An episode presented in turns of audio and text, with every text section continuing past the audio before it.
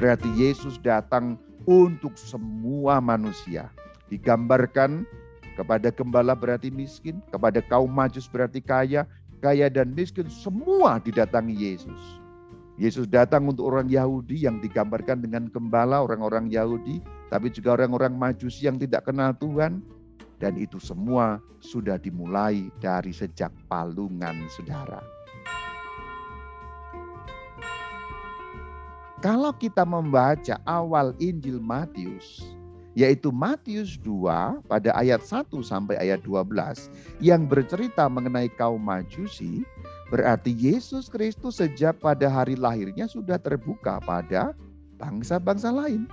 Kalau kemudian kita baca Injil Matius pada pasal yang terakhir, pasal 28 ayat 18 sampai 20, baginda junjungan kita memerintahkan supaya kita mewartakan ajarannya kepada bangsa-bangsa lain seluruh bumi.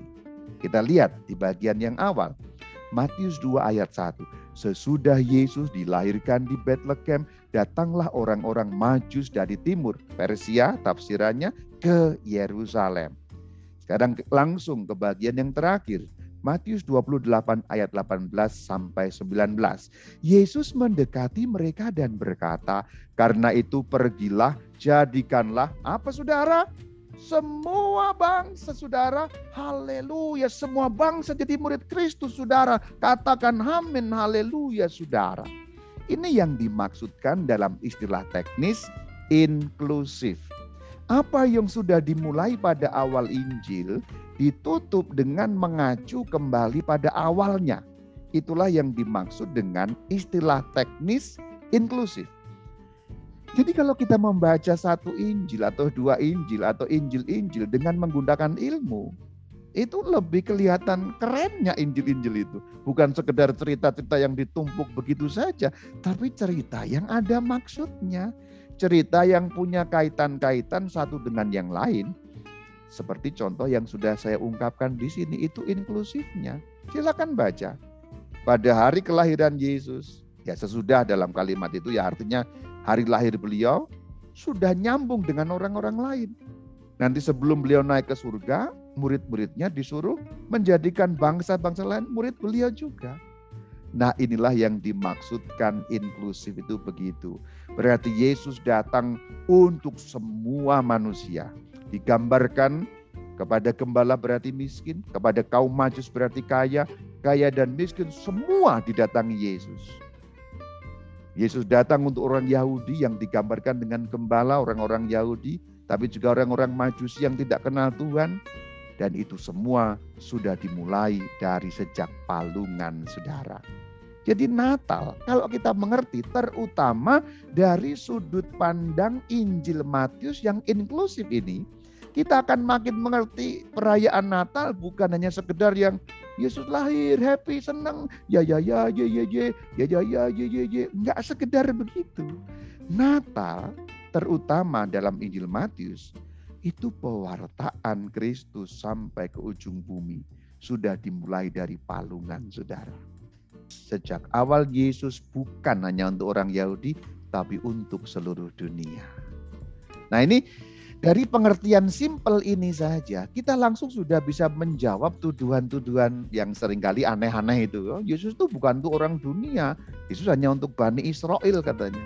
Dari bagian ini saja sudah langsung kita bisa menjawab. Maka keyakinan saya sejak awal selalu sama. Renungan itu nggak penting. Karena kalau Anda tahu mengenai kata katekese, renungan-renungan seperti ini akan muncul dengan sendirinya dari pengertian yang Anda dapat. Ketika Anda mengerti seperti ini, renungannya lalu akan bisa ke mana pun. Pengertiannya dulu baru renungannya. Maka saya tidak menganjurkan Anda sering-sering baca renungan ya. bukan jelek ya, bukan jelek, bukan, bukan. Renungan bukan jelek. Tetapi kalau Anda keseringan baca renungan, itu Anda disuapi berarti. Selamanya Anda disuapi. Selamanya Anda menjadi bayi yang tidak bisa mengunyah sendiri bahkan dikunyahkan baca renungan baik, saya pun membaca renungan. Beberapa romo menulis saya baca ya. Tetapi maksud saya adalah bukan mau melarang Anda baca renungan tidak atau mendengarkan renungan tidak. Tetapi kalau katekese dikuatkan, wawasan iman dikuatkan, hal-hal seperti ini ketika Anda membaca Injil, membaca Alkitab, renungan itu seperti muncul dengan sendirinya. Oh ternyata begini, oh ternyata begitu. Dari awal kan kira-kira seperti itu yang saya sudah bahas dari uh, awal tadi. Kemudian ada insight-insight yang kemudian muncul. Begitu. Maka kita bisa melanjutkan dengan nyambung ke bab 10 Pak. Melanjutkan sampai bab terakhir supaya apa yang sudah ditulis dan sudah saya bahas dari bab pertama Admira Pedesinyum tersampaikan semua. Karena kalau kita membahas katekesi itu juga penting untuk membaca juga dokumen-dokumen gereja ya.